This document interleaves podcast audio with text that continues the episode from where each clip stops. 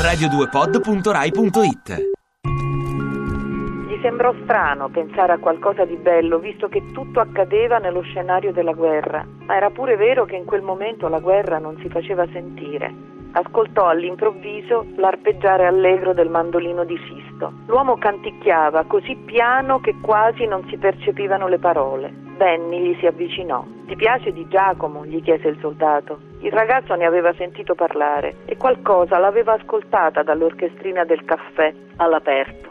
Non conosco la sua musica. E le parole? Le conosci le parole?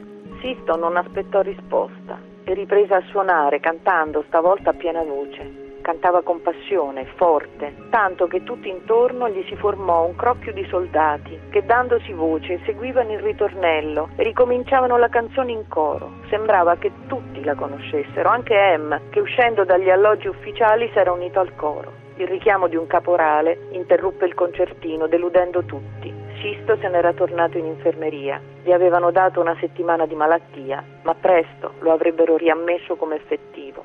Fante di prima linea. Ovunque sei.